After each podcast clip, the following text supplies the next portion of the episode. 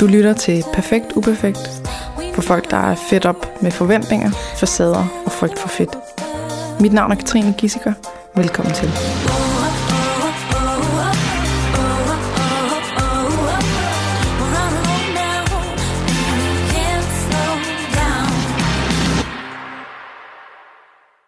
Velkommen til dig, Marco Grimnitz.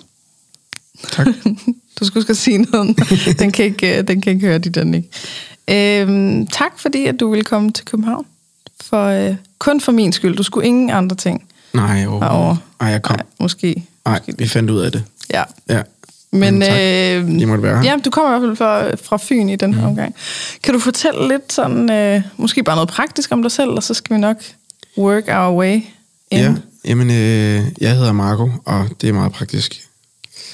Så er jeg Det var gift. det. Tak for i dag.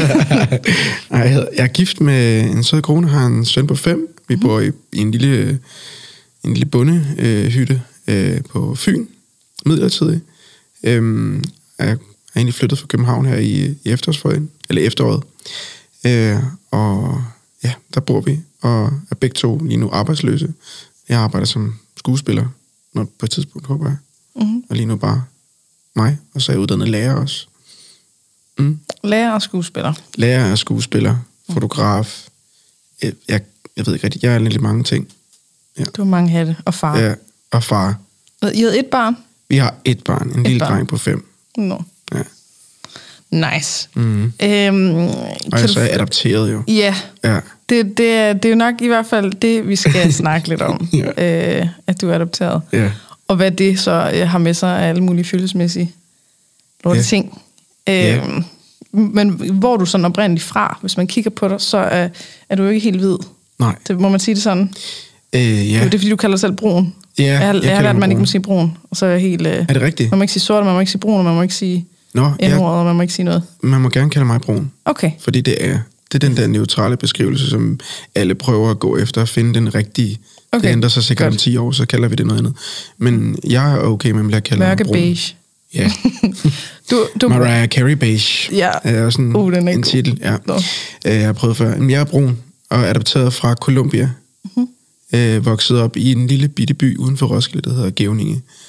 Øh, I et meget lille og meget sådan dansk miljø, Mhm. tror jeg, jeg vil kalde det. Og øh, hvad er historien om øh, det der med at blive adopteret? Sidder jeg, og det, det lyder som et dumt spørgsmål, for jeg ved udmærket, hvad svaret er. Men Mm. Jamen, det er sjovt, du siger det, fordi det er der nemlig rigtig mange, der tænker, vi ved godt, hvordan det er, det der med adoption. Men det er det jo også meget praktisk. Det er et barn, der bliver købt. øh, bliver købt. Øh, skal man passe på med at sige det, der er nogen, der ikke synes om. Vi er nemlig ikke så enige i adoptionsmiljøet, Nå, om hvordan Gud, vi har det med det der. der med, om man er købt eller ej. Men jeg synes godt, man kan sige, at jeg er købt. Mhm. Mm-hmm. Øh, jeg er i hvert fald formidlet med penge fra en organisation og et børnehjem i Colombia til Danmark i 84 med en flot orange-gul flyver, øh, som lander i København et sted i februar 23. tror jeg. Øhm, og øhm, ja, jeg er jo en del af en, af en, af en lille skare kolumbianer i Danmark. Der er sådan, sådan... De fleste genkender jo nok adopteret som enten fra Sydamerika eller fra Sydkorea, er der rigtig mange i Danmark. Øhm, og fra Indien og Sri Lanka er vi rigtig mange. Men vi, vi som adopterede er jo fra hele verden i virkeligheden. Ikke? Der har også været en, en, sådan en trend omkring Afrika i rigtig mange år. Øhm, En An- trend. Jamen, det, det, ja, det, det tør jeg er godt lidt kalde det. forfærdeligt, men ja. Men jamen, Angelina og Angelina Brad. Jolie og Brad mm. øh, var jo nogle trendsetter på det område der. Madonna, og øh, herhjemme, så havde vi også en, øh, en film, der hedder Den Eneste Ene, Mm-hmm. hvor at øh, Mgala jo øh, romantiserede, ja, lige præcis, romantiserede det her. Kamala! Kamala, ja. Ja. Hun blev ligesom et billede på en, øh, en succesfuld øh, adoption. Og adoption er jo for nogen løsningen øh, primært på barnløshed øh, i Danmark for, for vestlige barnløse. Og øh, det har det været i mange år, og det har gået som, som branchen jo nu er, og det er en branche. Øhm, og i dag er den så lidt troet, den her branche, fordi at øh, fertilitets... Øh, Vi får er dårligere og dårligere Ja, fertilitet. ja men, men så er mulighederne for at blive kunstigt befrugtet, og mulighederne for at skabe eget barn, er jo blevet flere og flere, den så langt ud, at man nu kan få tage til Rusland og få lavet et barn med morens egen æg og farens sæd, øh, finde en russisk kvinde, der vil bære det, og så kan Som man få sit øh, barn. rumor. Ja, og så kan man få sit eget barn tilbage.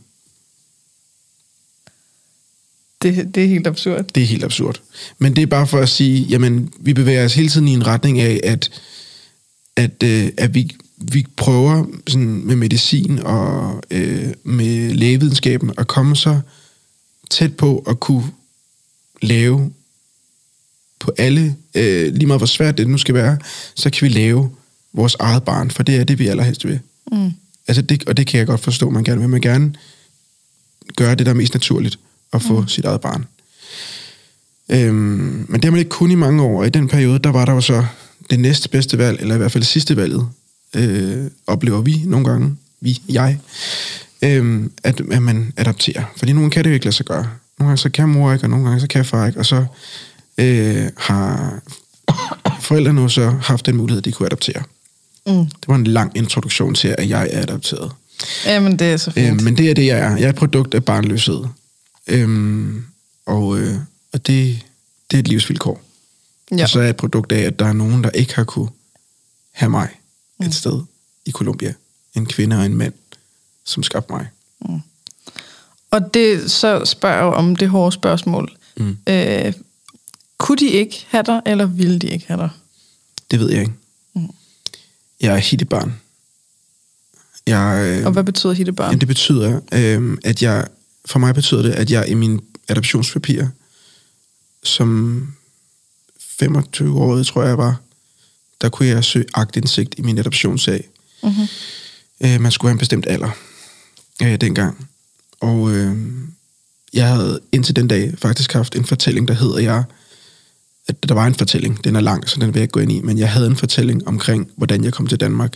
En romantisk fortælling om nogen, om at min mor havde øh, båret mig ind på børnehjemmet, og at jeg havde været der i en care of øh, Care family, en care of øh, adoptionsselskabet boet i, øh, på børnehjemmet, men været i, været i familiefosterpleje derovre, i stedet for at være på børnehjemmet som med de andre børn, så var jeg blevet kommet ind hos en familie, som havde taget sig af mig.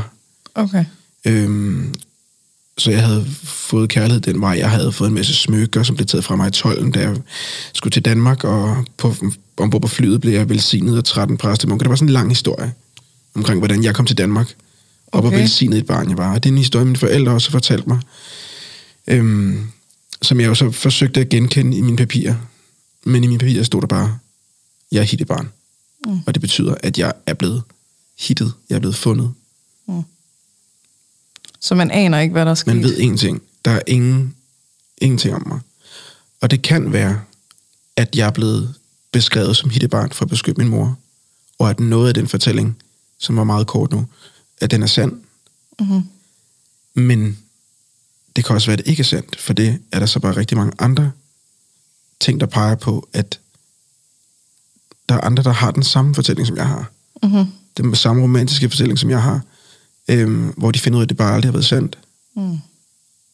jeg kommer altid til at ryste en lille smule, når jeg fortæller om det, fordi det er, det bliver sådan, på en eller anden måde, så bliver det, det er sådan et, et, et, et mærkeligt smertested i mig, hvor jeg stadigvæk selv er meget splittet omkring, hvad jeg skal tro på, for jeg vil enormt gerne tro på min forældres fortælling, Mm. fordi jeg holder meget af mine forældre, øh, adoptivforældre. Øhm, men der er også noget i det, der, der bliver sådan et stort bedrag, som mm. har rystet mig meget. Øh, Så det er sådan et dobbelt svigt. Ja, Altså, svigt, det første svigt er, at man bliver valgt fra eller givet væk ja, øh, af sine forældre. Ja. Og så det andet er, at man bliver bildet en løgn ind. ja. Går ud fra. Og fordi at i papirerne står der så, at, at mine forældre ikke har et navn. At de så ikke vil kendes ved mig. Mm.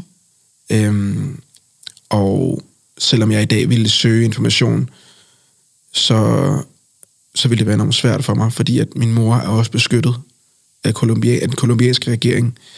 Faktisk så skal vi begge to på samme tid ønske at finde hinanden, for at der er en mulighed for, at regeringen, eller at, lad os kalde det, får hvad vi kalder lov. det, ja, at, vi, at myndighederne giver os lov til Mm. at, at finde hinanden. Øhm, så det ved jeg jo heller ikke, om hun ville have lyst til. Mm. Øhm, ja, skal jeg lige se lige tilbage på sporet. Men i hvert fald så, Ved du, hvor du blev fundet henne?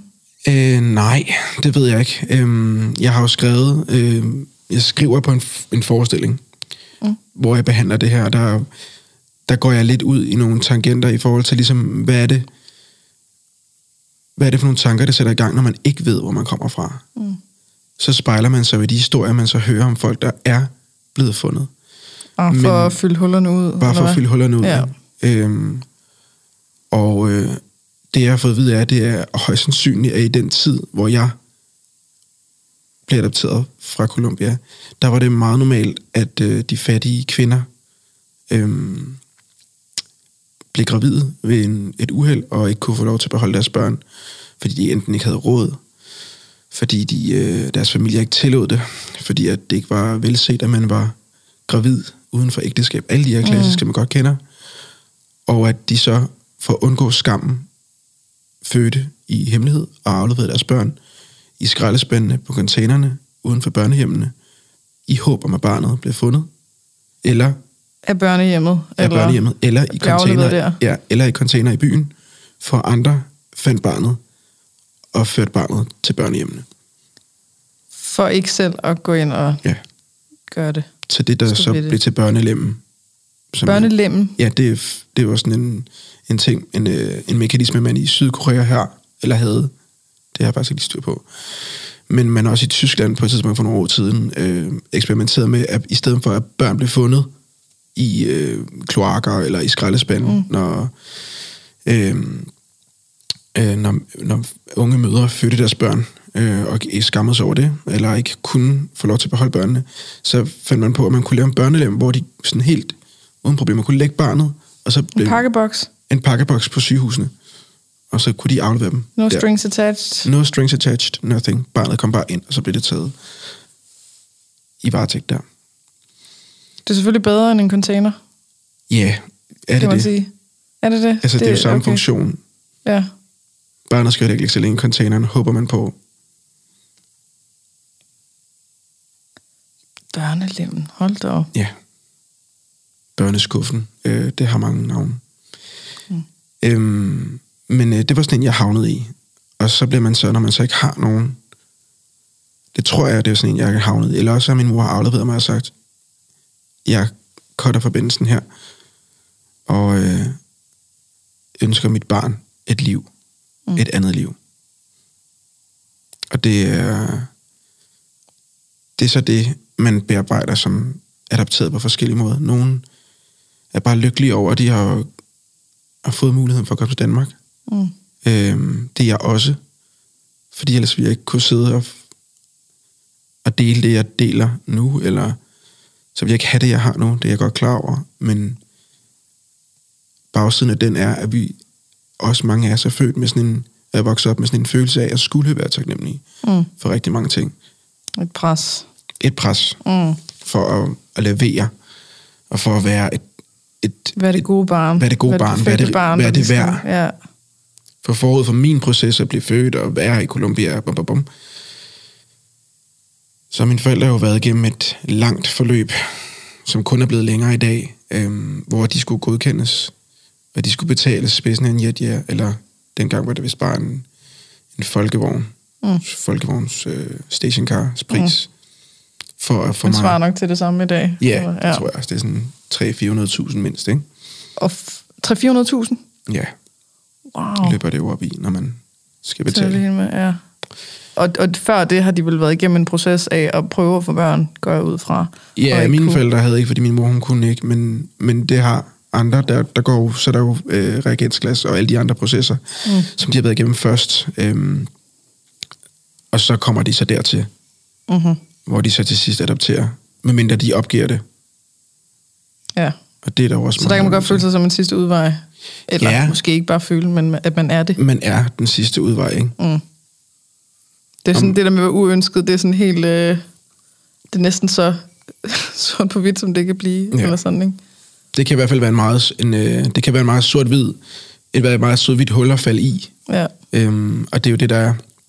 Og det, som jeg synes, at man, man som ikke adopteret, øh, kunne jeg godt tænke mig, at man havde en forståelse for, at det er bare et meget nemt sted at falde i at være sort-hvid. For jeg kan tit få at vide, Marco, lad være med at være så sort-hvid. Det behøver ikke være så hårdt. Lad være med at være et offer for din adoption. Men når jeg nu er det, Man er jo et offer for det. ja, det er det. Altså, det er jo fakt. Det er jo fakt, at jeg ikke selv har valgt at blive mm. bortadopteret. Det er en omstændighed. Det er en omstændighed. Mm. Det er ligesom også omstændigheden for mit liv, eller for min eksistens. Så selvfølgelig er det et sted, at jeg kan ryge i. Mm. Og det gør jeg, når livet, øh, når livet ændrer sig voldsomt, når jeg bliver far, når jeg bliver gift, når jeg øh, første gang øh, bliver forelsket, øh, når mine forældre bliver skilt, øh, når jeg begynder i skole, min første skoledag, mm. øh, kan jeg huske, jeg var i børnehaveklassen, at der er nogen, der spørger mig, hvor kommer du fra? Mm. Og så er jeg jo, hvor gammel man der, seks år eller sådan noget. Mm. For jeg har sagt, øh, Colombia er mit land. Og jeg mener selvfølgelig, at jeg kommer fra Colombia. Øhm, og der er en af mine klassekammerater, der siger, du ejer ikke noget land. Du skal ikke tro, at du ejer noget land. Så nu husker jeg, at han snakkede meget voksen, mm-hmm. ikke? det gør han jo ikke, men Nej. han får ligesom slags en stemning af, at du skal ikke tro, du er noget. Mm-hmm. Allerede der var det sådan, dig der, Ja. special kid, du skal ikke tro, du er noget. Så du har været anderledes. Jeg har altid været anderledes. Altså, det kan man sige, det der med, når man, når man har en anderledes hudfarve, så øh, kan det ikke rigtig skjules. Nej, og jeg har ikke ønsket at være anderledes. Mm-hmm. Øhm, men er blevet tit ofte blevet sådan konfronteret på nogle nederen måder med at være anderledes. Mm. Ja. Som hvad, for eksempel? Øhm, øhm, jamen, øhm, jeg kan huske, jeg var til halvfest en gang. Springer vi lige nogle år, men jeg var til halvfest i, det er også lige meget, Ejby, tror jeg, det hed det engang på, på Sjælland, hvor at, øh, at jeg dansede rundt til øh, noget blue, der var de, der var der, mm. Eiffel 65 og alle mulige ting. Og jeg var rigtig god til dans. Jeg har altid været rigtig god til dans. Og jeg havde en øh, kammerat, som var adopteret fra Sri Lanka. Mm-hmm. Øhm, og vi var rigtig gode til at danse. Vi elskede at danse. Og vi fyrede den af på dansegulvet. Og der var rigtig mange, der så på os og syntes, at det var spændende, at vi dansede så godt. Mm-hmm. Særligt damerne, pigerne, dengang var de bare, synes at det var fedt at danse med os, fordi vi dansede bare. Mm. Og vi var ikke sådan forfængelige omkring det, eller bange for det, eller sådan, vi havde ikke sådan en, vi var ikke bange for at danse. Ikke sådan at og- smart og... Nej, eller noget. Åh, jeg skal i hvert fald ikke Nej, nej, danse. det handlede bare om at være at, at danse, og det var sådan en frirum for os, kan jeg huske, Mm. som kulturelt jo gav rigtig god mening for os i dag, eller begge Mhm. to i dag, at vi sådan, det er en del af vores kultur at være sådan, Det ligger simpelthen i DNA'et. ja, det ligger det måske. Mm. Øhm, men øhm, så pludselig, så øh, uden at selv at have, have opdaget det, så kommer der en kvinde hen til os og siger, I skal hjem nu. Og så kigger jeg op, så husker jeg det, som jeg kigger op, og så kan jeg bare se, at der står nogen og kigger rigtig ondt på mig. Der står drenge, som er meget ældre end mig, og kigger på mig, og kigger rigtig ondt på mig, og de siger, vi skal tage ud, når vi har ringet efter politiet. Hvad? Øhm, og øh, I skal hjem. Fordi jeg havde danset vi- for godt? Ja. Der var okay. nogen, der havde følt sig troet af os. Og der var nogle af vores venner, der havde været op og sige, vi hører nogen, vi har hørt nogen, der siger, at de vil tæve Marco. Og Nej. venner. Jo. Jeg tror, vi er 13-14 år eller sådan noget på det tidspunkt. Tror du ikke, det er, fordi de var misundelige over, at uh, I stjal alle, uh, Jo, jo. alle det var- dameopmærksomhed? Det var sådan noget, men, men det var det, og så øh, var det bare sådan en, en tid, hvor at, øh, ja, det ikke var særlig velset, og vi var sådan, vi så meget anderledes ud, og ja, vi blev bare, øh, vi blev bare offer for at være nemme og pege mm. ud og sige, det er fordi, de er Det var dem der... perker, eller mm. hvad de nu ville kalde os, ikke? Mm. Øhm, og så blev vi så eskorteret ud. Og der var en politimand eller to. Jeg oplevede det jo som den helt store sirener, jeg ved ikke hvad. Jeg tror ikke, der har været så mange, vel, men... Eskorteret ud i en taxa. Ja, ja. Fordi der var blevet anmeldt, at, øh, at der var far for Og det for at overgreb. passe på jer? Det var for at passe på os. Okay. Men hvad føltes også sådan? Altså, føltes det, som om de kom og passede på jer? Eller ja, var det, gjorde det. sådan Altså, det føltes, det, det, men det føltes meget voldsomt for mig. Jeg kan huske, jeg, jeg var sådan helt, øh, jeg var helt overrasket over, at nogen så på mig sådan der. Mm. Fordi jeg så mig ikke selv sådan der. Mm. Hvilket er også en del af adoptionen. Jeg så ikke mig selv som værende andet end, end min ven Kasper, som var helt hvid. Min bedste ven. Mm. Ham og jeg var det samme. Jeg var hvid. Mm. Det var kun momentvis, når jeg blev konfronteret hårdt med det, at jeg mærkede, at jeg var noget andet. Mm. Ellers så har jeg været... Så er jeg hvid indeni og brun udenpå. Mm. Det er ligesom... Det er... Ja. Øhm, og det, øhm, det oplevede jeg både, jamen, når jeg der i børnehaveklassen, der sagde, Colombia er mit land, det er bare noget, jeg sagde, fordi det har jeg fået at vide. Mm. Det er sådan en fact, ligesom det du sagde, præsenter dig selv, Marco. Øh, Mm.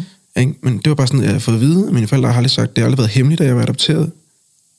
Men når man spejler sig i det, der er omkring en, og at alting er helt dansk, hvidt, så føler man sig, og bliver man også hvid. Mm. Ja. Så ja, det der med at,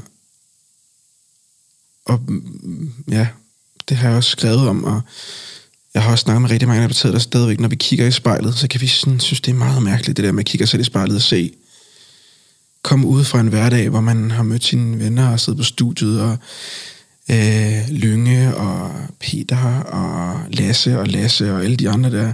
Mm.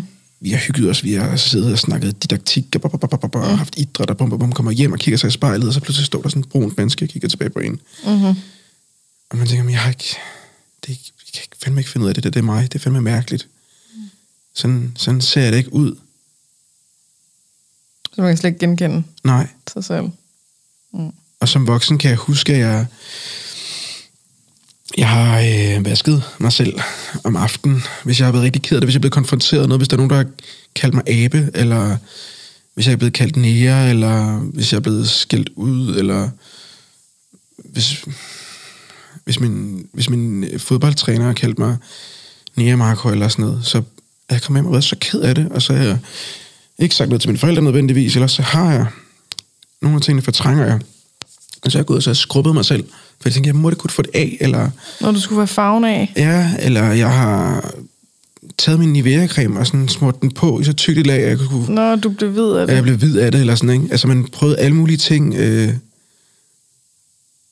det, er ikke, det er ikke lang tid siden, at jeg købte et par blå kontaktlinser, fordi jeg bare i 33 år havde drømt om at have muligheden for det. Mm. Og så var der en temafest, eller et eller andet, hvor jeg tænkte, nu skal jeg prøve det. Mm. Og jeg blev så ked af det, da jeg så mig selv med blå øjne. For det var så grimt. Mm. Og det var så Åh. forkert. Og det var så... Øhm,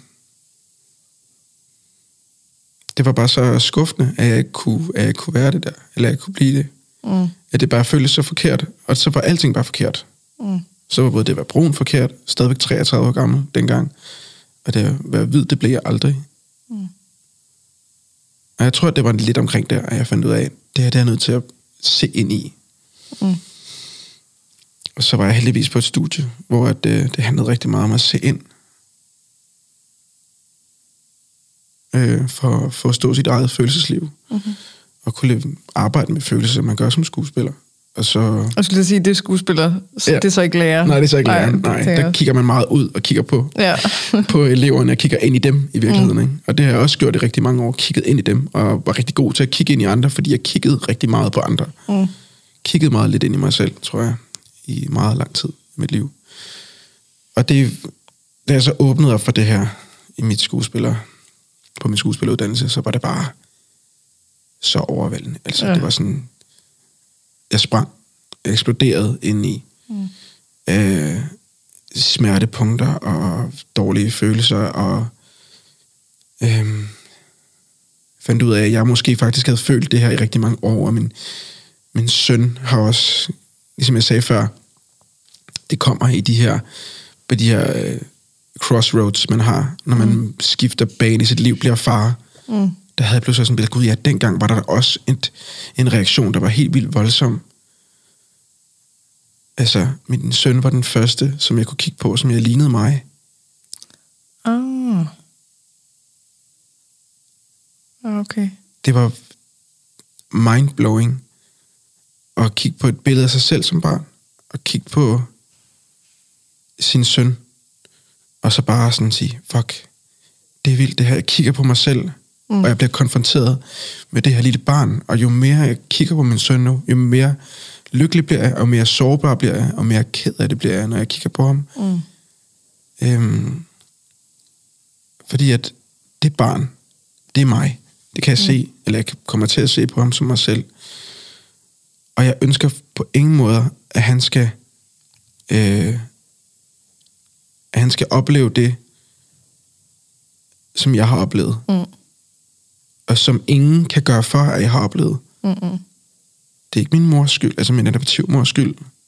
Hun, tror jeg, øh, har enormt svært ved at forholde til, at jeg snakker meget om adoption, og, og jeg er meget, beskæftiger mig meget med det, fordi hun føler meget skyld over, at, at jeg kan have det svært. Mm. Men det er jo ikke hendes skyld, og det er ikke min fars skyld, eller min adoptivfars skyld. Øhm,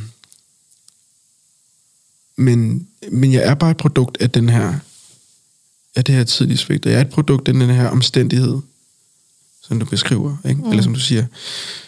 Det er bare en Det er facts. det er perfekt. Mm. Og øhm, så kan man som adopteret vælge at sige, gå ind og sige, jeg har det fint, som jeg har det.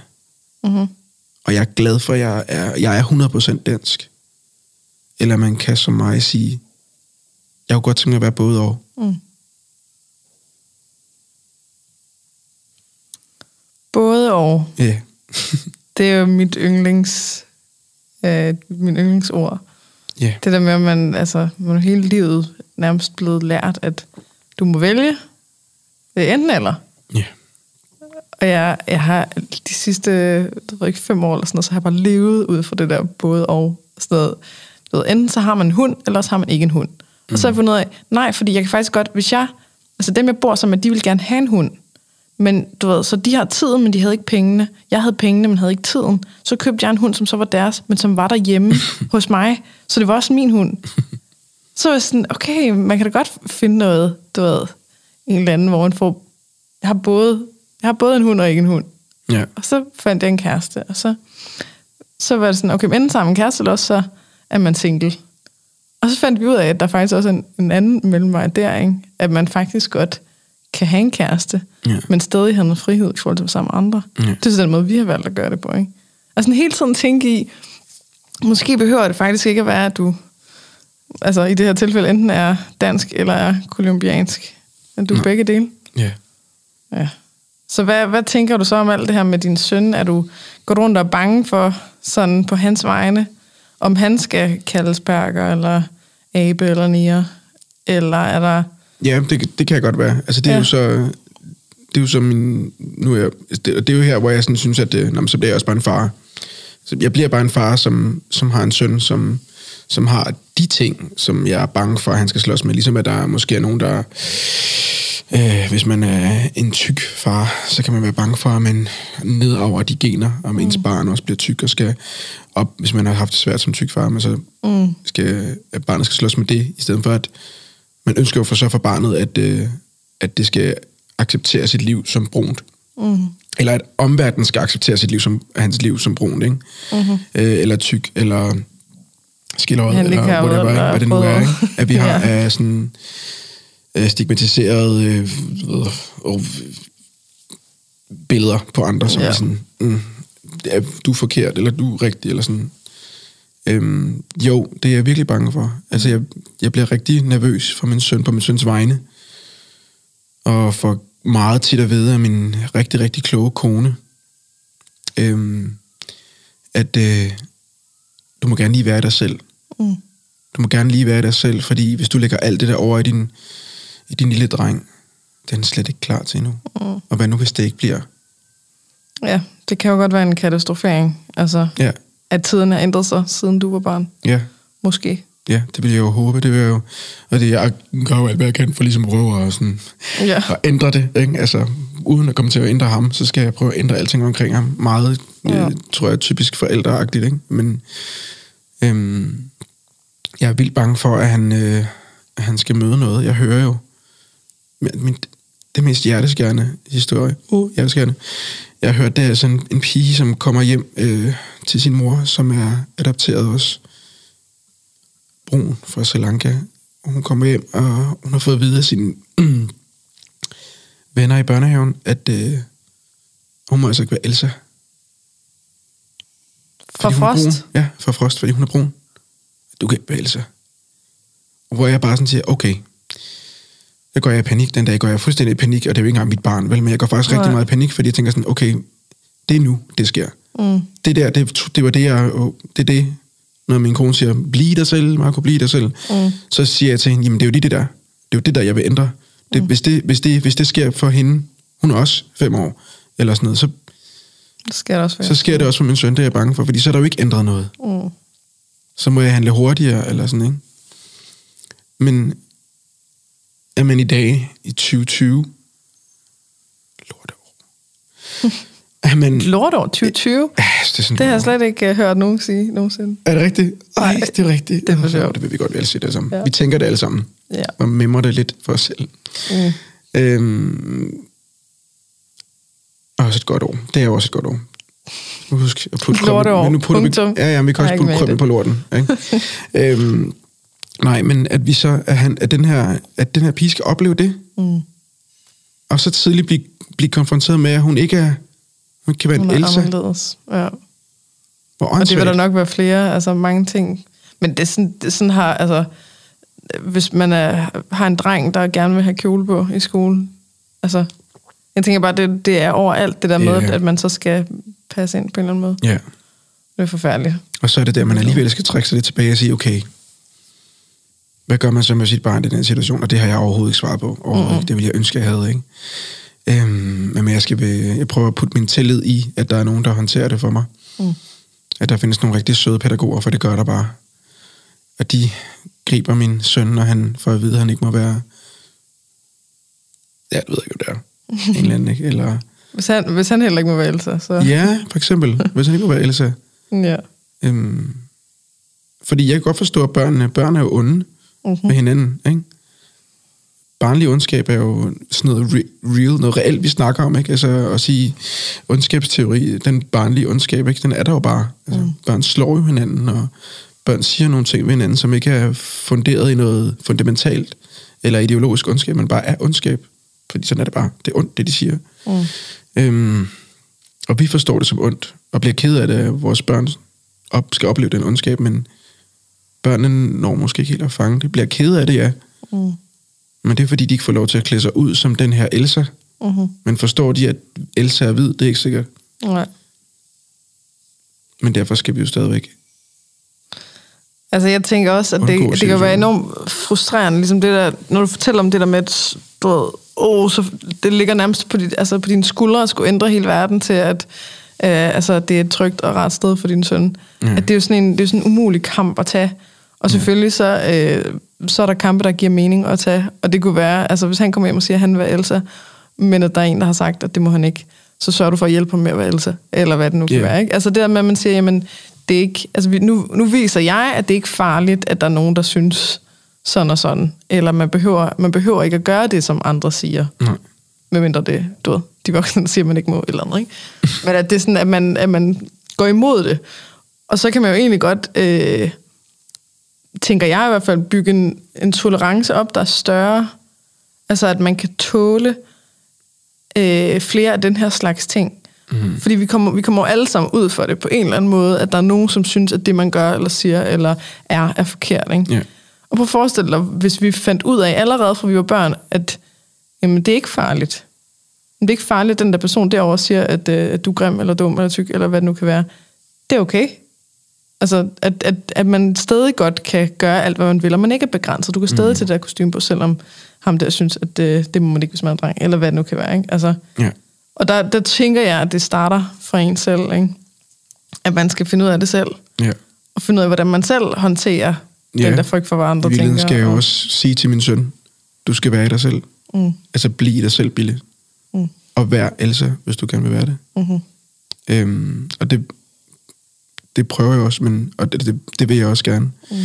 Øhm, og selvom at jeg vil godt vide, at det, at det er umuligt for et enkelt menneske at ændre hele verden, måske, og så, øhm, så tror jeg, det ligger lidt i ansvaret øhm, som forældre. Det man, forældre, ja. man kan ikke lade være med at prøve Nej. at gøre det nemmere for ens barn at gøre det, og det er jo at, at, gøre, at være livsduelig. Ikke? Mm. Øhm, jeg tror også, at fordi jeg nu er jeg også uddannet lærer jo, så, så ser jeg også, jeg ser min, mit barns sti. Mm. Fra der, hvor han er nu, til de børn, jeg har haft på efterskolen. Hvor jeg tænker, jeg vil gerne nå at sige alt det til mit barn. Jeg vil gerne nå, gerne nå at gøre alt det for mit barn. Så når det kommer på efterskole, så skal det ikke møde mig som mm. efterskolelærer, hvor at, at det først der føler, at det bliver helt, eller at, at barnet, at, ja, at det ikke skal komme med, og, og, og få sår ar, eller være ejet og såret, eller mm. skulle fikses på en efterskole. Mm. Eller sådan, øh, ja. Jeg synes bare, jeg, jeg møder rigtig mange unge mennesker, eller har mødt rigtig mange unge mennesker, som, øh, som jeg skulle fikse. Mm. Det kan man jo ikke. Nej. Det kan man, Man kan prøve at støtte dem i, at de kan begynde at hjælpe sig selv. Ja. Men jeg tror også, det er der, der, der er sådan en... Øh, jeg ved ikke, om man skal kalde en kulturfejl, eller altså sådan... Jeg, jeg, generelt så ser vi det altid som om, at hvis ting går ondt, så er de dårlige. Mm.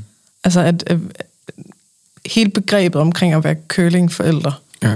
det forstår jeg godt. Det, er det, det ser jeg som værende et produkt af, at vi tænker, at der må ikke være noget, der gør ondt. Mm. Der må ikke være noget ubehageligt. Mm. Og det, det er den samme som, du ved, at jeg skal sørge for, at hele verden, den, den bare er rar at være i, at mit barn aldrig nogensinde skal ud for noget, Mm. Ja. der er ubehageligt. Ikke? Ja.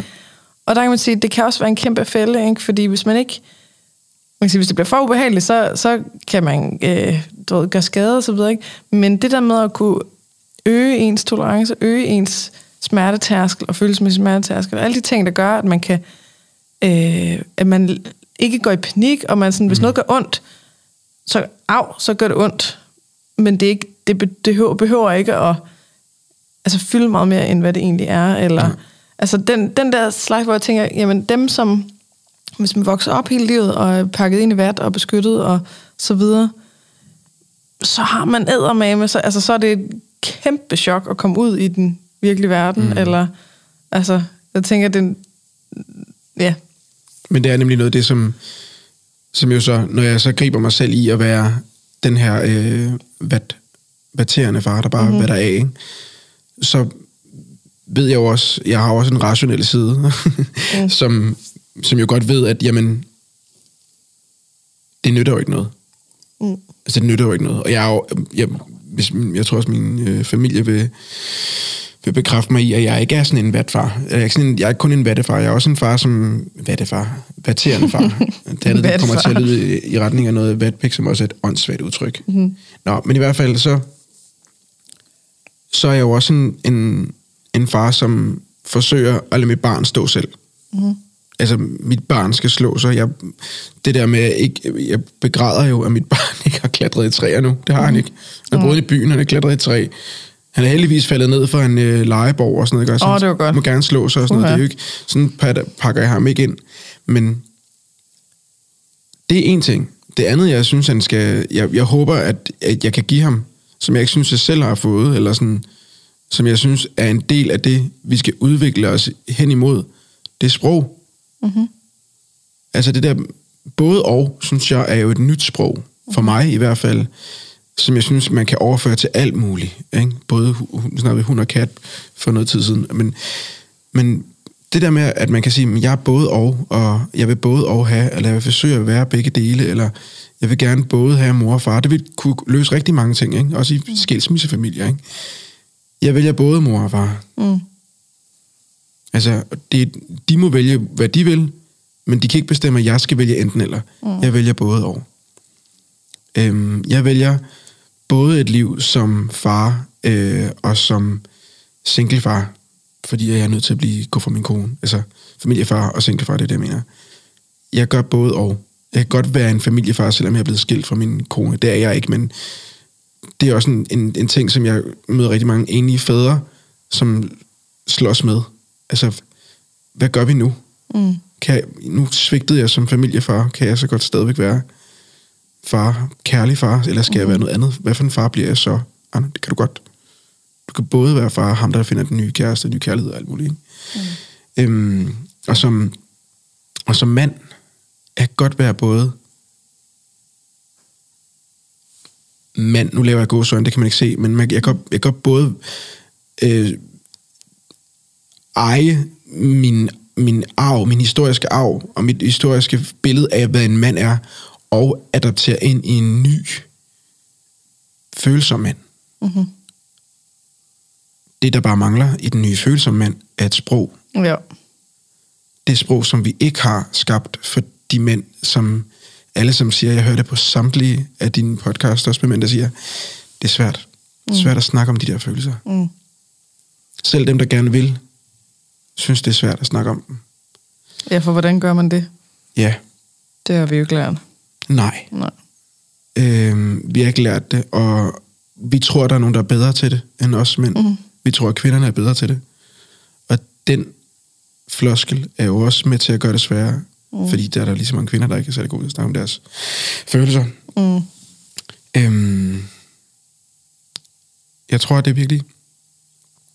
Jeg tror, det er virkelig... Øh, mm, hvad skal jeg sige? Jeg selv er i hvert fald kommet til den erkendelse, at hvis jeg skal, hvis jeg skal både være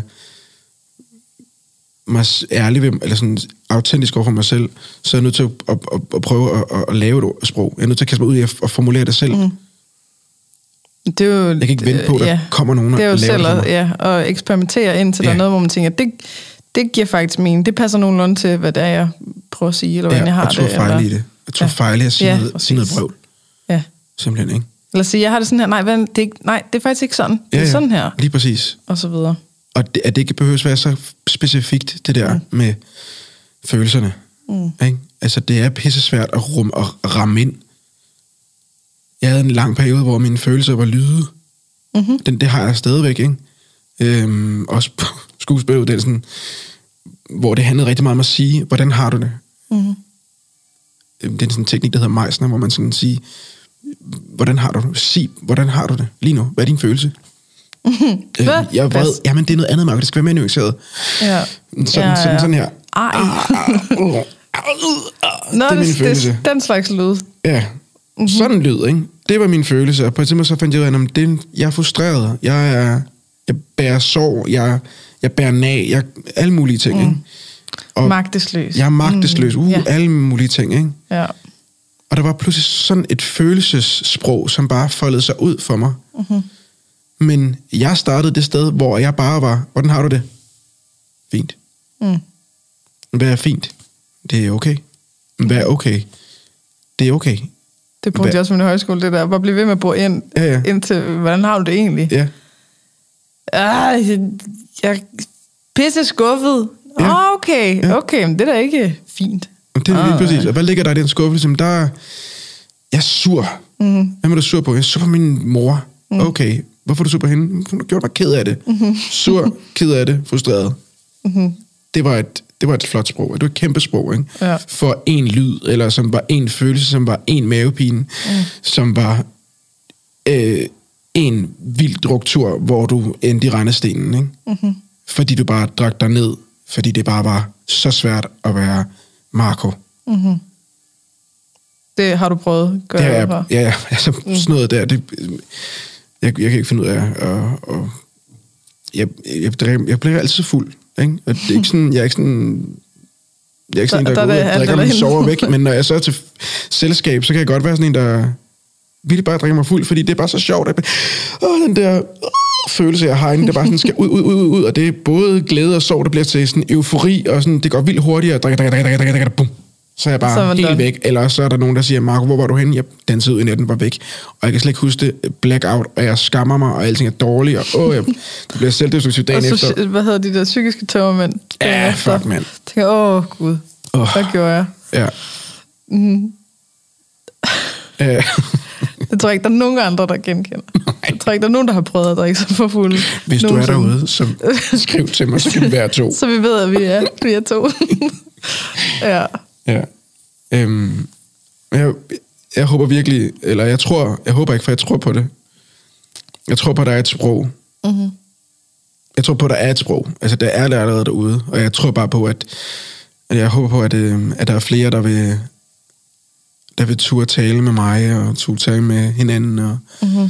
jeg har også en, en, et ønske om, at der er nogen, der giver tid til at tale Mm-hmm. om det. Er, der det er ligesom der- en forudsætning for... Ja, ikke? At vi kommer at der er nogen, der holder op med at sige, så sig dog noget. Mm. Men bare sætter sig ned og venter på, at der kommer noget ud.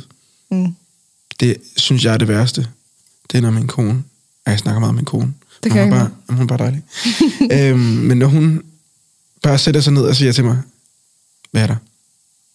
Og så Mm. bare sidder helt stille og kigger på mig. Og jeg er bare sådan, der er ikke noget. Ej, det gør jeg tit, det der. Og så venter hun bare ind til, at du hun kan faktisk bare, kommer hun med det. jamen, hun er stensikker på, at der er noget. Nogle gange siger hun, ja, der var ikke. Jeg vidste ikke, der var noget. Jeg ville bare lige se, om der var noget, Marco. Mm-hmm. Og så var der bare noget.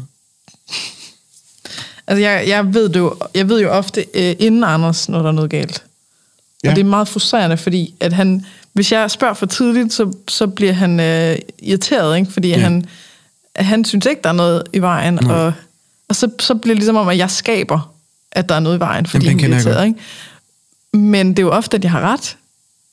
Men han bare ikke selv vidste det.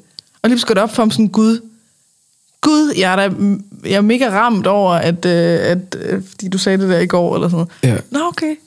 Og det er sådan, det er sådan irriterende, at jeg så skal jeg gå rundt og vente, ja. Ja. på at han selv registrerer det, ikke? Ja. Og sådan, hmm, hmm, okay, jamen jeg, jeg, vi leger bare, og så, når han er klar, så kan han komme.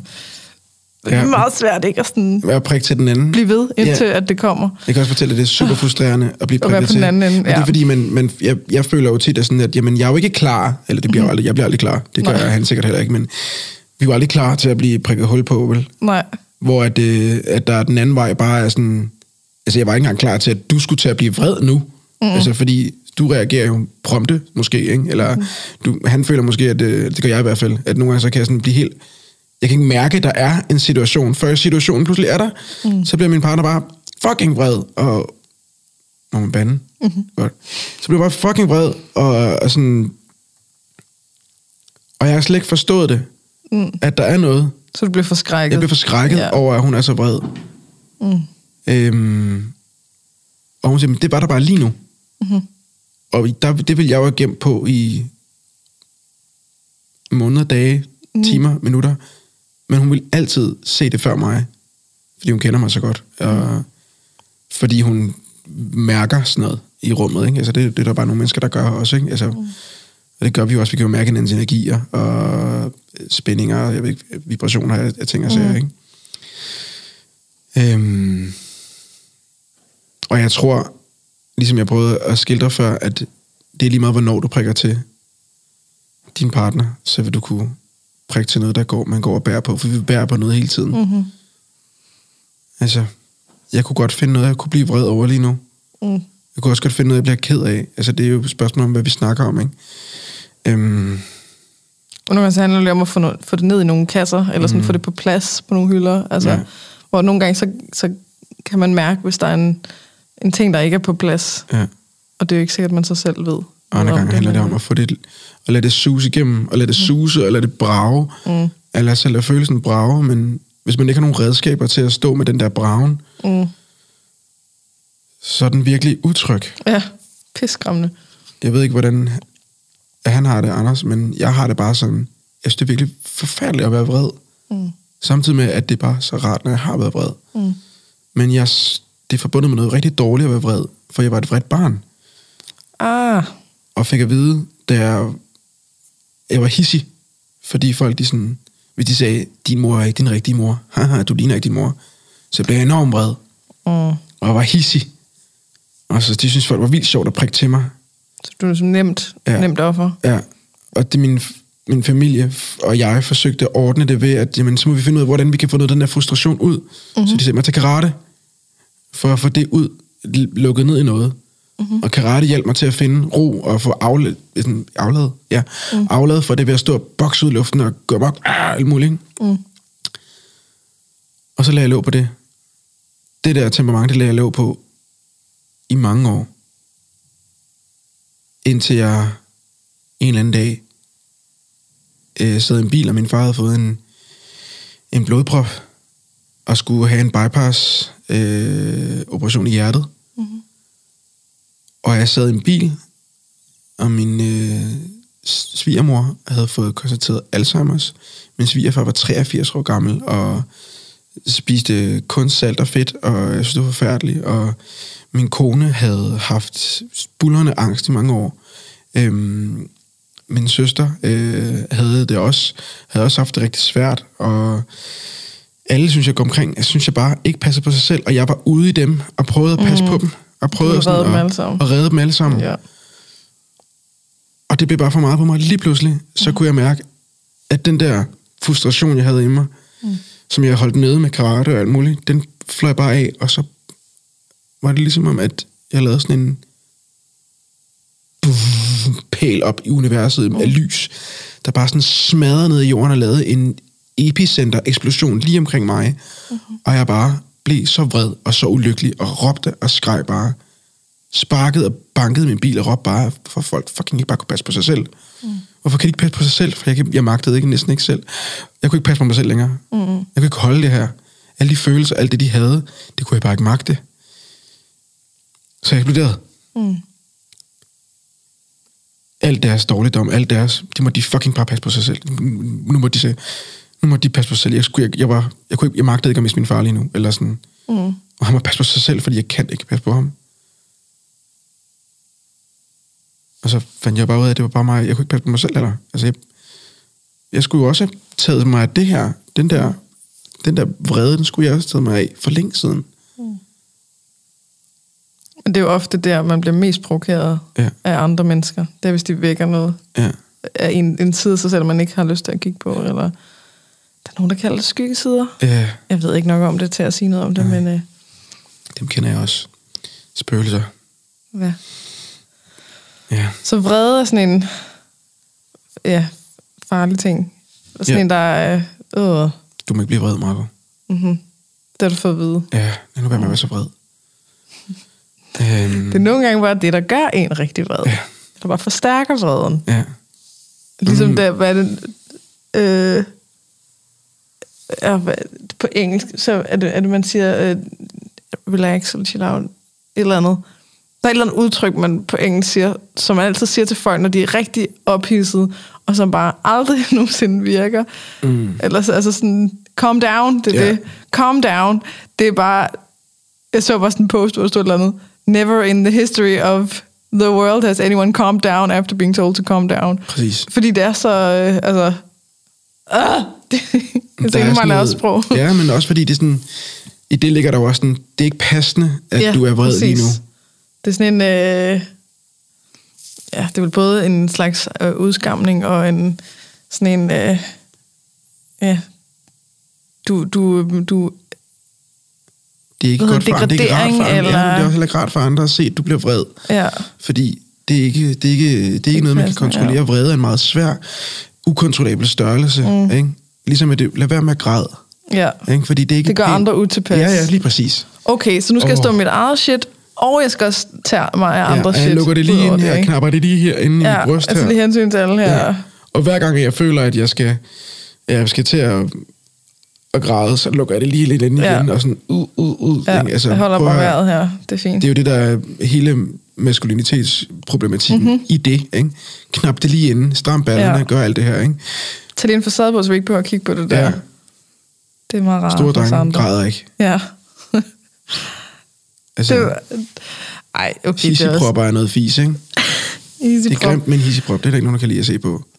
Ja, jeg, har, jeg har hørt en Eminem-sang, hvor han også siger et eller andet sådan noget, uh, I'm way too old to cry. This is this shit is painful though. Hvor jeg var sådan, ej, du skal ikke, du skal ikke gå og sige til mænd, at de ikke må græde. Nej. Det, det er ikke godt.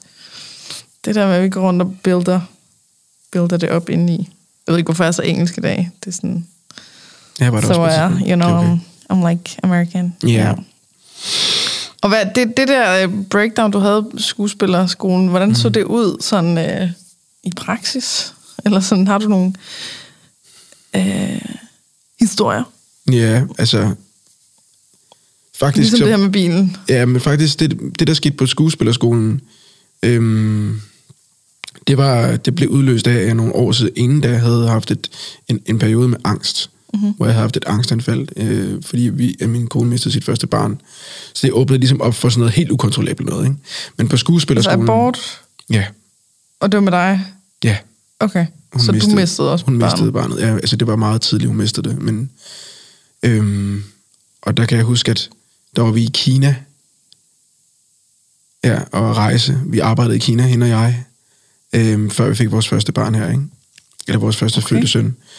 Øhm, og øh, efter hun havde mistet barnet, så stod jeg stærk som mand og prøvede at bære hende igennem den sorg, det var for hende at miste et barn. Mm. Og jeg præsenterede et, en rejseplan, der var så smuk. Vi skulle igennem et uh, Kina, som jeg havde rejst i, da jeg var yngre. Hvor jeg ville tage hende til alle mulige smukke steder, som jeg havde været, for ligesom at lindre hendes, øh, Smart. hendes smerte. Mm. Og vi rejste i januar, og jeg havde rejst, dengang jeg var ung og havde yngre, havde rejst i sommer. Så det var jo vildt smukt de steder, jeg mm. huskede. Og så kan jeg vi kom til et sted, som jeg vidste var så smukt. Det hed Ping An, og det var sådan et smukt sted med sådan nogle rice terrace fields. Mm. Risterrasser på dansk. Jeg Hvor der smitter dig. Ja. Sorry. Øhm, Nej, undskyld. Øhm, og øhm, min kone var sådan endelig ved at komme op og stå, fordi jeg havde taget kontrol. Hun var sådan, hun rejste sig ved min side. Mm-hmm. Og vi kom ud til det her sted, der hedder Ping An.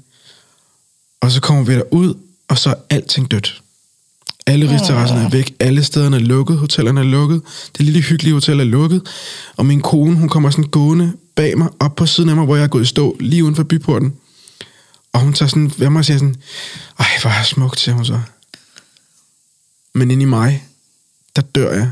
Mm. Fordi at det var det sidste sted, jeg skulle vise hende. Mm. Vi havde været alle mulige andre steder. Alting havde været koldt, og minusgrader og koldt og ødelagt. Og, uh, uh. Så det der skulle redde det hele. Det, der skulle redde det hele, det lykkedes ikke. Og lige der, lige der, hvor hun rejser sig og sådan siger, nu er jeg klar til at tage over, Mm. Så slap du. der slap jeg og røg i et mægtigt hul. Og var i et halvt år, hvor jeg var i en evig indre dialog med mig selv om, at jeg ikke enten forsvandt, altså imploderet, mm-hmm. eller at jeg øh, nogle gange øh, flygtede for mig selv. Øhm, jeg arbejdede aldrig rigtig med selvmordstanker, men jeg var bange for mig selv på den måde, at jeg nogle gange tænkte sådan, hvis jeg nu vågner op i morgen og står i vandet, når jeg så at gribe mig selv i at gøre det, mm. for noget andet er i mig, som, som ikke kan lide at være i mig. Øhm, hende der, der, der står derovre ved vinduet, som er min smukke kæreste dengang, øh, elsker hun mig overhovedet, eller mm. elsker jeg hende? Hvad er det, vi der? Jeg, var, jeg kunne slet ikke være i mig selv. Jeg kunne ikke trække vejret. Jeg havde sådan en fornemmelse af, at mit spiserør altid var sådan snøret sig sammen, og jeg var helt sådan, sådan meget kropsbevidst, og det flyttede sig rundt i kroppens smertepunkter, når jeg mærkede meget det sted nede i mit lår, et meget specifikt sted, når jeg vågnede om morgenen. Hvis det sted ikke, hvis jeg ikke kunne mærke det sted om morgenen, så var jeg ikke rigtig i live, eller mm. jeg kunne ikke falde i søvn om aftenen, fordi jeg var bange for at stå op næste dag, og stadig have det dårligt, og stadig være bange og være angst, og øh, have selvdestruktive tanker, og alt det her, det var sådan noget, jeg sådan krammede inden, og igen gjorde, som jeg plejede at gøre.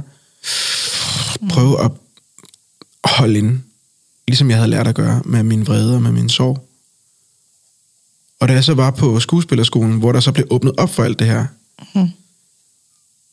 Alt det, du havde gået op og øh, gemt væk. Ja, alt det havde gået gemt væk. og, og, den, og den øvelse at, at lukke omkring min angst og selvbehandle mig, altså selv lukke omkring min angst, uden hjælp.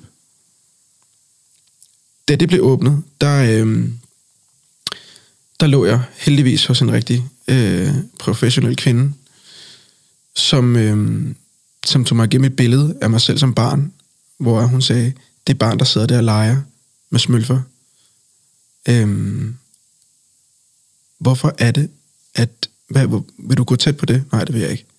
Hvorfor ikke, Marco? Fordi jeg er bange for, at jeg har svigtet det her barn. Mm. Og hvad er det, det barn kan, som du ikke kan nu? det barn kan græde. Det barn er autentisk i sine følelser. Det barn er frit. Og så hun, gå over og tag det barn. Og da jeg tog det barn, og tog mit indre barn i mig, så forløste det bare en verden af følelser. Og det pipler stadigvæk. Jeg er ikke sådan... Det pipler ud af mig en gang imellem. Og nogle gange så går der sådan store huller, og så bryder jeg sammen. Så er der en veninde, som på skuespillerstudiet, en dag, vi blev rigtig uvenner. Og jeg havde så meget tillid til hende. Jeg havde lagt så meget tillid i hende. Og pludselig en dag, så bebrejder hun mig noget, som jeg aldrig kunne finde på at gøre ved hende. Mm. Hun bebrejdede mig, at jeg havde en dårlig intention mm, med hende. Og fordi jeg var blevet åbnet op, så kunne jeg mærke, at det gjorde mig oprigtig ked af det. Og det var ikke bare sådan lidt ked af det. Jeg knækkede fuldstændig og sad i 20 minutter og hulkede, og jeg kunne mærke, at jeg, at jeg hulkede helt ned i, i fødderne, helt ned i min mm. krop, hvor det før havde måske været sådan noget, i sådan ja. tegn, mærker, jeg mærker, jeg overfladisk, ja. så kunne jeg mærke, at jeg havde bare slet ikke nogen kontrol over den her, mm. Og det var på en god måde.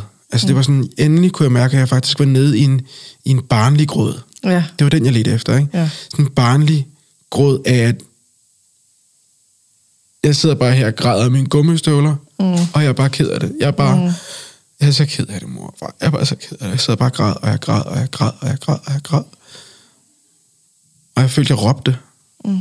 Jeg husker det, som jeg råbte. Jeg kan ikke, jeg røg ud i sådan et billede, jeg så ikke rigtig kan huske, eller jeg røg ud i sådan en situation, en, en, hvad hedder det, a state of, nu kommer vi igen tilbage til det her engelske, en, ja, state of, et state of, hvor jeg bare sådan slet ikke havde kontrol over mig selv, og at jeg turde give lidt slip i det. Og det gjorde jeg flere gange i min uddannelse, fordi at vi arbejdede med følelser. Mm. Og når man så kom ud i de her steder, hvor man så havde nogle store følelser, så kunne jeg mærke, at, at der var rigtig meget bag den her imiterede skuespilverden. Mm. Øh, de her teknikker, hvor man åbner op. Hvor at øh, nogle dage, så gik jeg hjem, og så var jeg ked af det i flere dage. Mm. Og i stedet for ikke at vide, hvor det kom fra, så vidste jeg, hvor det kom fra. Mm. Så kan man bedre være i det. Så kan man bedre være i det. Ja. Øhm, men det var også, hver gang var det som, som, som spyd, der skulle igennem mig. Mm. For at lufte ud, eller for at lave huller nok til, at det komme, komme ud med, den her, med de her følelser. Eller sådan, at det kunne få lov til at komme ud, for der var sådan et panser, der var så tykt. Mm. Jeg havde skabt sådan et panser omkring mig, som var så svært. Ja. At folk sådan skal penetrere mig med deres følelser, eller med deres et eller andet for det så åbner op. Men lige snart jeg, jeg spejler mig selv i andres følelser, så bryder jeg sammen, og så lærte jeg også sådan lidt på en god måde under ordnet forhold at dyrke det her. Se ting, som fik mig til at føle noget. Og når jeg så var der, så giv lov mm. til at sidde og se Soldiers Coming Home videoer på YouTube. Præcis. Ej, det har jeg sagt så mange gange, ja, det der. Og så lad det, og så lad det, lad det være der. Mm. Og turde være det med andre. Mm-hmm. Det var heller ikke noget, jeg var vant til. Men Nej. turde være ked af det med andre. Men det er ofte også fordi, at, at det, det er sjældent, at det sker frivilligt. Det er sjældent, det er noget, man vælger at sige, og jeg kan godt se, at jeg har, jeg har faret rigtig mange ting ind under gulvtæppet. Ja øh, de sidste 30 år, eller et eller andet. Nu vil jeg gerne øh, åbne det her gulvtæppe, og så se alt det lort, der ligger dernede, og få det ryddet op. Det er sjældent, folk gør det med vilje. Ikke? Ja. Det er næsten altid, fordi der kommer så meget lort under det gulvtæppe, at man ikke kan gå på det længere. Mm. Og så, så er det der, hvor at, jamen, så er det en skilsmisse, eller så er det øh, et dødsfald, eller øh, at øh, du ved, man går ned med stress, eller blodpropper, whatever. Det er et eller andet vildt, der ligesom tager over mm. og siger, så nu, nu, du, nu er det altså du vil ikke selv, så nu, nu sørger jeg for det. Mm. Ikke? Og det gør det jo bare endnu mere skræmmende, at det er noget, man ikke på nogen måde har kontrol over. Mm. Så det der med, at, altså jeg forestiller mig lidt, øh, når det er de her situationer, hvor det, hvor det kommer pludseligt, altså du har jo heller ikke valgt at sige, så nu, nu skal du gøre mig ked af det, nej, nej, øh, sådan til din veninde der, men jeg forestiller mig lidt, at det er ligesom en fødsel, eller sådan, at, at man er nødt til at give yeah. slip, yeah. og ligesom bare følge med, mm. og stole på, at vi nok skal ende et eller andet sted, og så videre, ikke? Men at den, det kan blive meget nemmere, hvis man rent faktisk vælger det selv. Og vælger at sige, okay, måske så skal jeg kigge på det her, inden det bliver for voldsomt, eller mm. inden at det tager over, eller inden at, øh, at jeg er helt nede i brændestenen, eller hvad det kan være. Ikke? Ja. Og så, det, det er det, du beskriver her, ikke? det er, at man bevidst går ind en gang imellem og siger, hov, nu er der lige noget tid eller noget plads, et eller andet til, at nu kan jeg få ryddet lidt op i noget. Ja. Og så tager man noget, og det, der er jo så uenigheder om, om det skal være det ægte, altså sådan, skal du mm. tænke på det der, der har gjort dig ked af mm. det? Jamen, hvad hvis du ikke kan huske, hvad det er? Mm. Hvad hvis det er tænkt for din adoption, altså sådan, mm. fra du var helt spæd? Mm. Eller om, altså, om det er okay at blive triggeret noget andet. Mm. Om det er okay, nu ser jeg de her Soldiers Coming Home-videoer, så bliver jeg ked af det, og den ked af det hed, altså det at græde over det, at det går ind automatisk og mm. øh, slipper noget af det gamle. Ja. Altså det der jo, jeg, jeg er helt klart af den sidste, eller altså sådan, at, at følelser er følelser. Mm. Og at når vi græder, så får vi bearbejdet, hvad end der er. Ja. Og jeg har... Altså, det, det, det er meget svært at overbevise andre om, ikke? Ja, men det er også altså, fordi, hvis man gør, det, det ken- genkender jeg i hvert fald på den måde, at, at når, hvis man siger, hvis du først, hvis du først søger følelsen, mm. eller ikke søger følelsen, men hvis du først gør dig, gør dig åben for følelsen ved at se noget, der påvirker dig, og så i det forholder dig nysgerrig til, hvad var det ved det, du så, eller hvad er det, der så trigger det? Mm. den nysgerrighed, hvis man ikke er åben for den nysgerrighed, så står man over, tit over for et menneske, som i forvejen overhovedet ikke har lyst til at forholde sig til sine følelser. Mm. Og det er en rigtig svær dialog at have. Mm.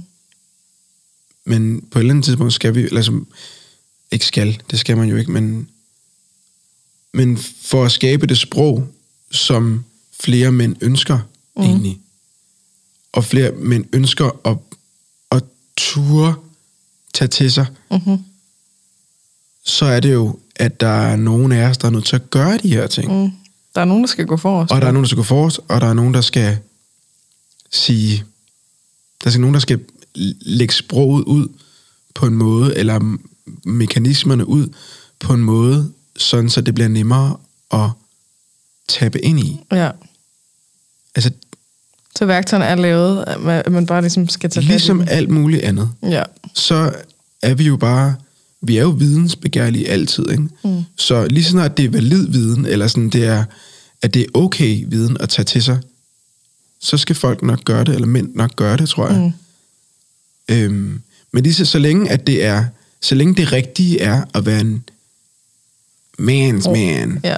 ikke? og pakke det ind, eller træne det væk, eller whatever. Mm. Hvis træning så ikke bliver noget, hvor man åbner op, for det kan det jo lige så godt være. Mm. Jeg kan godt mærke, at hvis jeg træner mig ud, eller løber rigtig langt, eller sådan noget, så bliver jeg jo rigtig rolig i min krop. Mm. Og lige der ville det måske være en god idé at sætte sig ned og sige, hvordan har jeg det egentlig? Mm. Ikke der, hvor man er presset inden træning, men efter, når man er et andet sted. Når man, når man er, har, er balanceret. Det er jo også faktisk der, at man er mest åben, ikke også? Ja, der er mest overskud til at kigge på det. Præcis. Når man står alene, når man er alene hjemme, så skal man ikke gå og junke den. Det gør jeg helt vildt meget, vil jeg gerne lige. Jeg junker den for sygt med Marvel lige i øjeblikket, ikke? Mm.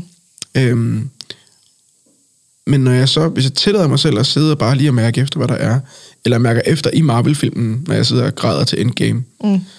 som jeg, der græder jeg forresten også rigtig Ja. meget, ikke? Altså, Det gør jeg fandme oh også. God, ikke? Altså, eller, Det, men det var mest, da Gamora døde. Det var jeg bare sådan... Jeg det- græder, da det de kommer og redder det hinanden. Da det hele samler sig, og musikken spiller, og det er sådan, det der, hvordan det er sådan, åh, det er endelig, endelig godt. Jeg, kan jeg, kan blive, altså, jeg bliver stadig rørt af at tænke over, når ting bliver storladen, det bliver, Mhm. mm-hmm. når ting bliver, når ting lykkes for nogen, så Mhm. mm-hmm. bliver jeg jo rigtig rørt, ikke? Fordi jeg, det føler jeg jo, det er jo det, jeg gerne vil selv, ikke? Mhm. Mm. Jeg vil jo gerne, rigtig gerne lykkes, ikke? Mm, Ikke tilbage til adoptionen. Jeg vil bare så gerne lykkes for nogens mm. skyld. For jeg var det værd, så vil jeg gerne lykkes. Mm. Øhm, jeg tror, det er virkelig vigtigt, at, man, at vi forsøger at, at, at skabe tilgængelighed for det her sprog. Mm. Og, og at vi prøver at sige, at vi kan både være det ene og det andet. Vi kan godt være en, en macho-mand er også en blød mand. Mm. Det har vi prøvet at, at sige mange år, ikke? Den er ligesom ikke rigtig solgt så godt. Nej. øhm, så måske er man nødt til at sige et, et, noget andet. Jeg ved ikke, hvad det er. Nej. Lad os finde ud af det. Lad os være ja, nysgerrige på det. Teste af. Lad os teste af, og lad os være nysgerrige på, hvad det er. Ja. Måske handler det ikke så meget om køn. Måske handler det om, om børn, om alderen. Mm. Altså måske handler det om at sige, vi er mennesker, og vi har et følelsesliv på tværs af køn, så er det måske følelseslivet, vi skal kigge på. Hvad er det for et, hvad er det for nogle, en, en, en opvækst, vi har lavet for, for drengebørn, hvor at, at drengebørn meget tidligere slipper deres barn og bliver til drenge, og derefter mm. bliver til øh, unge mænd og bliver til mænd, og så bliver til ja, gamle mænd, soldater. er soldater. ja. Ikke? Hvor bliver barnet af? Mm. Hvornår tager vi barnet ind? Jeg har engang lavet en workshop, hvor, der var, hvor jeg stod fire mænd og fire kvinder. Det er helt tilfældigt, det var ikke noget med det at gøre. Øhm, men hvor jeg sagde, i dag kommer jeres barn på besøg, jeres indre barn på besøg. Mm. Og de tog imod det, og på slutningen af ugen, så skulle de tage afsked med det her indre barn. Og det var bare en, en det gjorde så ondt på dem at slippe på det her barn, for det var så rart at have det inde. Mm. Det her legebarn, det handlede bare med at lege. Vi skulle bare lege nu. Men det der med at lege med barnet, og være umiddelbar, og være nysgerrig, være åben, og sige, hvorfor det? Eller hvorfor? Eller øhm, det ved jeg ikke, eller sådan ture og sidde og, mm. og, og, og smaske og glemme alt om fordømmelse og, og hammer og sådan noget, ikke? Gå tilbage og være sanselig. Gå tilbage mm. og være umiddelbar. Gå tilbage og være nysgerrig naiv. Mm. Vil jeg bare ønske At være både voksen og barn i et. Ja, lige præcis. Det er jo... Øh, altså jeg for eksempel, jeg elsker med at være kreativ. Mm. Det er der, jeg føler, at at mit barn ligesom kommer på besøg, ikke? Mm. At det er sådan, om her der må jeg gerne sidde og lave et eller andet. Og det, jeg prioriterer det meget højt. Mm. Altså det var sådan en ting, jeg, jeg nedprioriterede, fordi at det var ligesom, det hører ikke til, når man er voksen, Nej. og der handler det om, at man skal, du ved, man skal få uddannelse, man skal tjene penge, og man mm. skal have succes, og man skal have alle de rigtige møbler og alt mm. det der, ikke? Bare lige pludselig finde ud af, sådan, okay, det skal det bare ikke handle om for mig. For mig, der handler det om, hvor hvor, hvor barnlig kan jeg egentlig være, mm. hvor det stadig er passende og sådan noget, ikke? Men, men sådan det der med bare at begynde at dyrke det. Mm. Og jeg, jeg har sådan en... Mit liv har ændret sig fuldstændig af, at jeg, jeg bare siger altid, hele tiden, til alle omkring mig, hvad der lige foregår. Mm. Fordi alle, kan, alle ved, de så kan regne med. Mm. Du ved, med mig, eller sådan, mm. de ved præcis. Hvis jeg ligesom... Om jeg, jeg er træt, så er jeg nok lidt irritabel. Eller, ej, jeg, jeg ved ikke hvorfor, men jeg bliver helt vildt sur nu.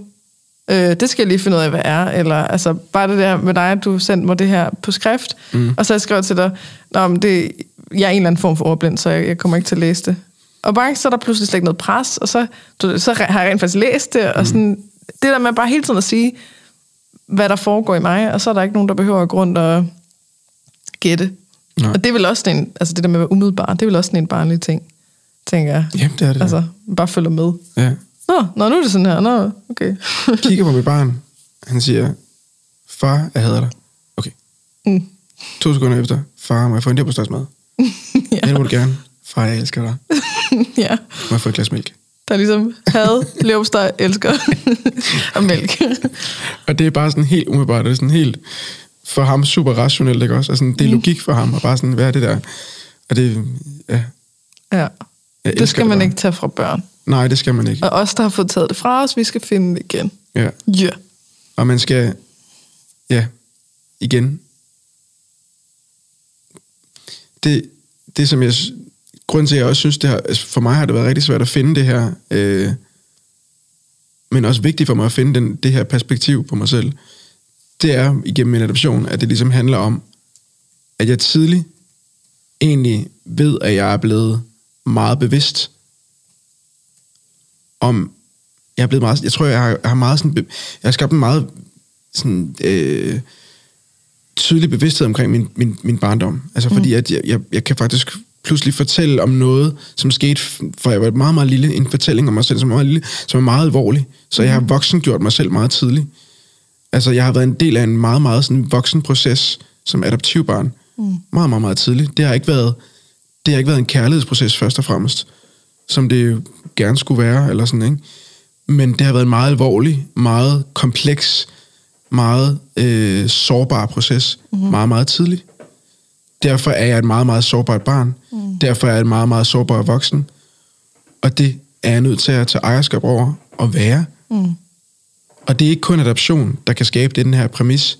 Det kan sikkert også godt være, at man har en helt almindelig øh, undfangelse, men hvor der er nogle andre omstændigheder, der gør, at det er en meget øh, tænkt, eller meget, sådan, meget voksen omstændighed, ikke? Mm.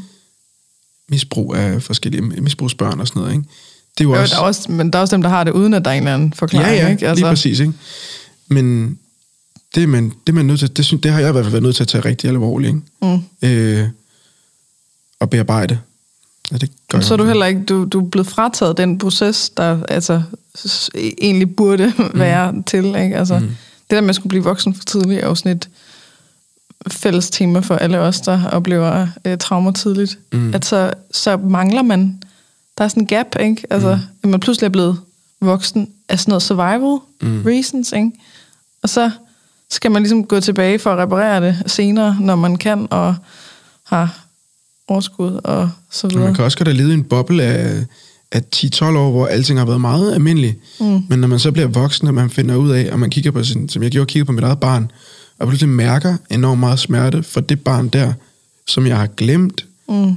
som jeg sagde, er ikke er, nogen, jeg har lyst til at pege på og sige, det, det er dig, men som bare er mm. mine omstændigheder, og som er blevet mit vilkår, for lige pludselig at stå med en følelse af, at jeg er rodløs, og, jeg, og at jeg er bare dødked af ikke at vide, hvem min mor er. Mm. Jeg er dødked af at, være vred på min mor, uden at vide, hvem hun er. Altså, det er det værste. Mm. Det er at have den her underliggende, latente vrede, som bare ligger i, at, at, jeg, at det var ikke meningen. Mm. Jeg ville også gerne have været et almindeligt barn. Jeg ville også gerne have været et barn, der bare, der bare var vokset op med de forældre, som jeg kunne spejle mig i. Jeg er også glad for der, hvor jeg er nu. Men jeg vil ikke være taknemmelig for de andre siger, at jeg skal være det. Mm-mm. Jeg tager Det er selv så, ejerskab så er over det min heller ikke taknemmelighed. ægte. Hvad siger du? så er det heller ikke ægte. Nej, det er jo det. Nu leger jeg bare, jeg er taknemmelig. Fordi andre siger, jeg skal være så passer jeg ind igen. Ja, ja. Det går ikke. det går jo overhovedet ikke. Øhm. Nej. Jeg har ikke også set sådan nogle ta- taknemmelighedsøvelser, for eksempel. Jeg bliver altid jeg bliver enormt provokeret, hvis der er en taknemmelighedsøvelse, man ligesom skal skrive, Nå, hvad, de tre ting, du er taknemmelig over Nå, for jo, i dag. jo, jo. Men så er der andre dage, hvor jeg bare er vildt taknemmelig over et eller andet, og hvor jeg bliver sådan, ej, ej, hvad med, at man ligesom skriver ned tre ting, man er taknemmelig for, ikke? Hvor jeg er sådan, okay, Katrine, for tre dage siden, så synes du, det var pisse irriterende, ikke? Altså, det har højst sandsynligt eget. noget med, om det er nogen, der påtvinger en det, eller pådutter det en det, er sådan, nu, nu skal du være taknemmelig. bruger det imod. Eller man pludselig kan mærke, gud, gud var egentlig glad for, at det gik sådan her, Ja, eller hvad præcis. det kan være, ikke? hvis man bruger, altså hvis, man, hvis det bliver en proces som en del af et øh, eller andet snakkeforløb, eller sådan, eller hvis der er nogen, der bruger taknemmelighed imod dig, Mm. det kan jeg blive, det bliver Altså, jeg nogen så siger, du burde være taknemmelig, nu Ja. har jeg gjort det her for dig. Hey, Marco, eller, slap lige af. For eksempel med vreden. Mm. Marco, hvad er du så sur om? Jeg er så, jeg er så vred over, at mine forældre de er gået fra hinanden. Mm. Marco, 16 år gammel, ikke? Marco, du har en familie. De er der jo, det burde du være tændt for. Du jo, ja, nu må du, du ikke være vred. været Eller det var jo- ikke deres skyld. Ja, eller, eller- de har gjort var jo så det godt. bedste. Ja, ja, de, har, Ja. de har gjort det bedste, de kunne. Du skulle jo egentlig... Du er jo født i Colombia. Altså, du... Altså, alt er bedre, end hvad det havde end hvad det skulle have været, ikke? været i containeren. Tænk, eller, hvis du ja. havde været det der sådan der. Tænk, hvis du stadigvæk var i Colombia, Marco. Mm. Jeg har ikke talt det er på, hvor mange gange den, jamen, jeg har ikke talt på, hvor mange gange den blev det brugt imod mig. Og ikke af ond vilje, men som Nej. et helt... Det var en måde, folk sådan tænkte, det, må han, det kan han da godt forstå. Mm. Det kommer som et løsningsforslag. Jamen, det er et Uh, jeg kan løsningsforslag. høre, du er smerte. Hvad, Og- hvad med, at jeg lige siger de her Lige ting? præcis, så og det er velment og alting, men det gør bare... Det er ødelæggende. Altså, det er bare... Det er så svært, fordi så kan vi aldrig nogensinde manøvrere i, hvad, der, hvad man er ægte taknemmelig for. Mm. Fordi så er det alt, vi skal være taknemmelige for. Jeg skal være taknemmelig for, at jeg faldt og slog mig. Jeg skal være taknemmelig for, at, øh, at jeg blev slået ned uden for Body Holly, fordi jeg er brun. Mm. Fordi alternativet hvad? At jeg øh, var død som x antal år ja. i øh, anarko, fordi jeg var et øh, linbarn mm. i, øh, i Colombia. Altså, what the fuck? Det synes jeg ikke er pisse fair, at man mm. skal spejles i det, eller holdes op imod det altid. Mm. Øhm, Det er en måde at, hvad hedder det, omvendt af at validere. ja, præcis. Uh, ja, at man, at man siger, at ens følelser ikke er valide. Ja, Og du er forkert, fordi du har dem. ja, Og men det fjerner jo sjovt nok ikke følelsen, jeg har. Nu er jeg bare ekstra skam. ja, ja, lige Det har præcis. jeg sagt mange gange i denne podcast. det er nok folk, der bliver irriteret over. Ja. Men øh, ja, ej, ikke det der med hele tiden at tænke, hvad, hvad er alternativet? Eller, altså, det er jo lidt det er sådan noget positiv psykologi, Mm. jeg tænker, Mm. øh, begiver sig i. Men ja, man skal lov at have de følelser, man har. Ja. Og det er ret ofte, øh, jeg i hvert fald oplever, at du ved, hvis man så for eksempel er blevet rigtig ked af det over et eller andet, og så bliver det ligesom det, det handler om for mm. den anden, ikke? Sådan what, hvorfor bliver du så ked over det? Jeg sagde jo bare sådan og sådan, eller jeg mente det altså ikke på den der måde, eller et eller andet. Okay. Hvor at, at man så tænker, "Ej, men så overreagerer jeg, eller et eller andet. Nej, men hvis du, hvis du kigger på, hvad du egentlig reagerer på lige nu, hvad mm. det er, der er trigget, så overreagerer den nok ikke. Altså, så er der en eller anden dyb smerte, som du lige nu har kontakt til. Mm. Og så skal vi, du ved, når der er kontakt, det er jo for helvede der. The magic happens, ikke? Så Altså, ikke være bange for folk, der bliver vrede, eller folk, bliver ked af nej, præcis. Ja. Nej. Skal jeg lige tjekke, hvor lang tid der er gået? Jeg har ingen tidsfornemmelse. Nej, det er jeg heller ikke. Jeg er bange for, at klokken er fut fut. Jeg har i hvert fald øh, lovet dig, at du når dit tog kl. 20. Den er 18.37, og vi har snakket en time og 20 minutter. Nå, jamen det er godt, at vi skal til at slutte af så, Ja. øh, hvis der overhovedet er nogen, der øh, lytter med stadig. Øhm, men her til sidst, så kan du lige sige, hvis nu man tænker, uh, du er sgu ret spændende, øh, hvis, hvis man gerne vil følge lidt med, eller snakke med dig på en eller anden måde, hvordan kan man gøre det? Ja, øh, altså... Mm, jeg, jeg er jo på sådan noget der sociale medier mm-hmm. og sådan noget. Jeg har en Instagram-profil, som man, man må, gerne må kigge ind på. Øhm, den er ikke specielt sådan konceptualiseret. Den er med alt muligt bræk fra mit liv. Øh, jeg er meget tilgængelig. Jeg er måske en af de eneste, der stadigvæk har en åben Facebook-profil, fordi jeg ikke ved, hvordan man gør det anderledes. Det ved jeg ikke. øh, Det er altså noget ny moderne teknologi. Øhm, og så øh, folk må rigtig gerne prikke. Jeg, jeg kan godt lide at snakke med folk. Jeg har det faktisk tit sådan. Og jeg har det rigtig meget sådan. Jeg er glad for, at jeg også snakker med dig nu, Katrine, fordi øhm, jeg kan ikke finde ud af at opsøge viden, hvis jeg skal læse mig til det. Mm. Så jeg vil rigtig gerne snakke med folk, hvis de har noget, de kan gøre mig klogere med. Jeg vil 100 gange læse, øh, nu siger jeg bare et navn, Lene Myons øh, samlede værker, alle hendes udgivelser. Øh, det vil jeg vildt gerne kunne læse, men jeg vil hellere snakke med hende om det, hvis hun gad forklare mig. Det har hun ikke tid til, det ved jeg godt. Mhm. Nej. Men sådan har jeg Meget det også. Jeg vil rigtig gerne dele af, det, af den, de tanker, jeg har, hvis folk vil snakke med mig om det. Mm. Øhm, men man kan bare finde mig. Det er bare mit navn, Marco Grimnitz. Og vi skal nok lige stave det. Ja, Marco. Så Marco. Helt almindelig M-A-R-C-O. Og Grim, G- Grimnitz. Ikke grim, men grim. jo grim. Og så Nitz, ligesom i Nitzerne i Tyskland. N-I-T-Z. Ja. En G-R-I-M-N-I-T-Z. nisse. Ja. Nej, Ej, undskyld. Ej, okay.